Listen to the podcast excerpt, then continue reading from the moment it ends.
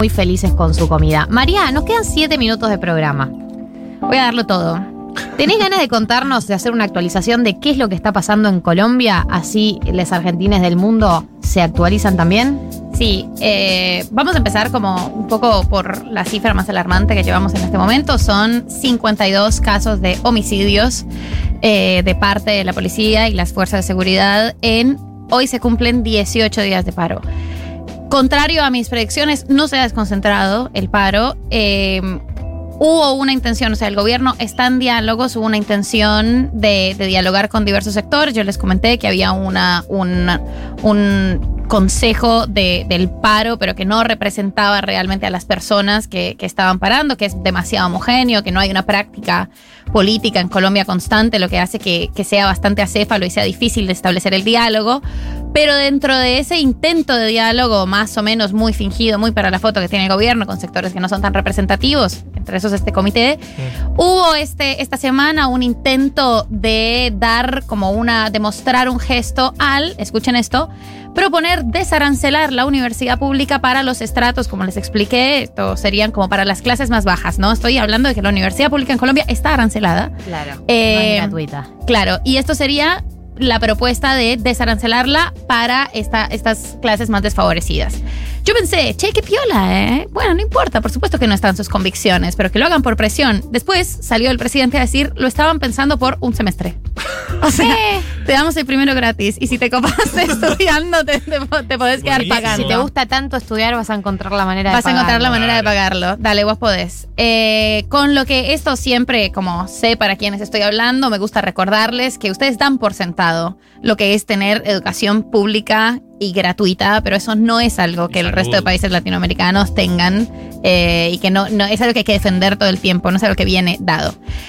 Dentro de todos estos casos horribles de las fuerzas de seguridad contra la población civil, hay uno que se destaca principalmente, que fue anteayer en Popayán, una chica de 17 años, se la llevaron cuatro agentes del SMAT, la escena está en video, mientras se la llevan grabó alguien de derechos humanos, la meten a una estación de policía, eh, ella sale unas horas después en su casa, escribe un posteo de Facebook, dice que abusaron sexualmente de ella estos agentes del SMAT, que ella es hija de un policía, estamos hablando de un adolescente de 17 años.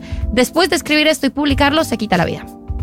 Este suicidio, por supuesto, es responsabilidad de las fuerzas de seguridad colombianas y la situación está tan tensa que ha habido un avance interesante en esta semana y es que sí hay un punto muy concentrado y un consenso de todos los sectores sociales que están marchando y es que primero se tiene que, tiene que desaparecer el SMAT y segundo tiene que haber una reforma de la policía. ¿Por qué? Porque en Colombia la Policía Nacional eh, y todas las fuerzas de seguridad pertenecen al Ministerio de Defensa, que también maneja el ejército. Eso lo vimos nosotros cuando hicimos eh, todo el tema de, la ministra de Seguridad.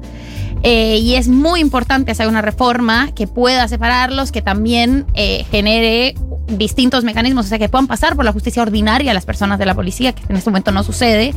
Entonces creo que, hay una centralidad de, de ese pedido. Y el gobierno tendrá que escuchar porque ahora la condición para seguir el diálogo es la desmilitarización del país, el desmonte del SMAT y esta reforma del Ministerio de Defensa. En este momento ¿El SMAT, ¿Qué fuerza es? ¿Es la Policía Nacional? No, el SMAT es una fuerza especializada para desconcentrar la protesta social. Son, los que parecen Robocops. Ah, los Robocops que nos decían. Son los Robocops. Bien. Eh, y es la que tiene en este momento la mayor cantidad de denuncias por abusos eh, y desmanes de la fuerza y del uso de la fuerza contra la población civil. Es una barbaridad. En este momento hay una comisión de diputados y diputadas eh, argentinos en Colombia está Daniela Aguilar, que es diputada del Frente de Todos, que es como una comisión oficial. Y estamos viendo cómo va a seguir esta semana. Yo creo que como el, nivel eh, de, tragedia que estamos viviendo en, en esta oportunidad es, no tiene dimensiones lo que es levantarse todos los días, porque a las noches el, problema es que a las noches eh, es una zona liberada para las fuerzas de seguridad.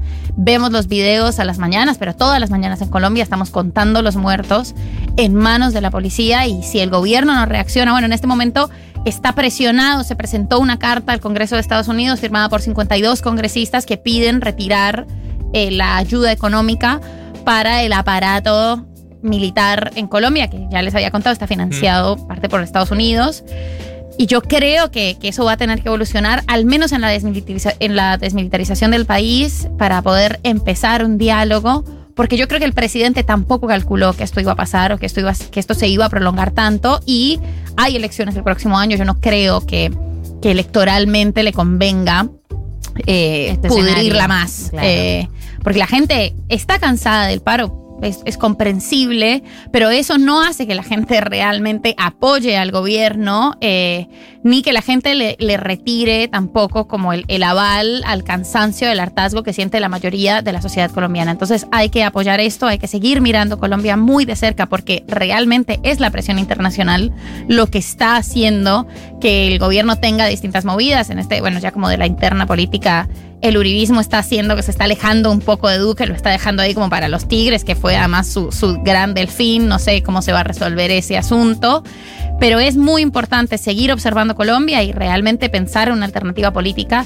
que pueda disputar electoralmente el próximo año para que esta tragedia que lleva 50 años y que se, se recrudece cada vez porque seguimos y siempre hemos estado en manos de la derecha o la ultra, ultraderecha, pare y podamos reconstruir ese país. 15 y 59, clarísima, contundente, resumida, 7 minutos, increíble. Solo María, solo María es capaz de hacer este resumen. Tati Roast, te amamos, te queremos, te queremos cerca. David Eskenazi, nuestro operador con la vida más ocupada y el día más largo de este de, equipo. De la historia radiofónica. Él mundial. está con Bimbo a la noche, o sea que su noche termina a la una de la madrugada. Sus ¿Y noches empieza? semanales. Y depende del día, me contó. No me quedó claro. Depende de días y días. Pero sé que trabajan más de una radio. Este es el equipo de 1990. Gracias a ustedes del otro lado. Viste que no fue tan grave no haber tenido educación sentimental. La pasamos juntos, la pasamos bien. Yo la pasé bien. Abrazadites así. La pasamos hermoso, la pasamos nos dimos hermoso. la mano, nos reímos un montón, vamos a comer helado, les queremos Exacto. mucho. Ahora se quedan con permitido pisar el pasto, el programa que necesitábamos y no sabíamos. Hasta el sábado que viene. Martín Slipsuk, María del Mar Ramón.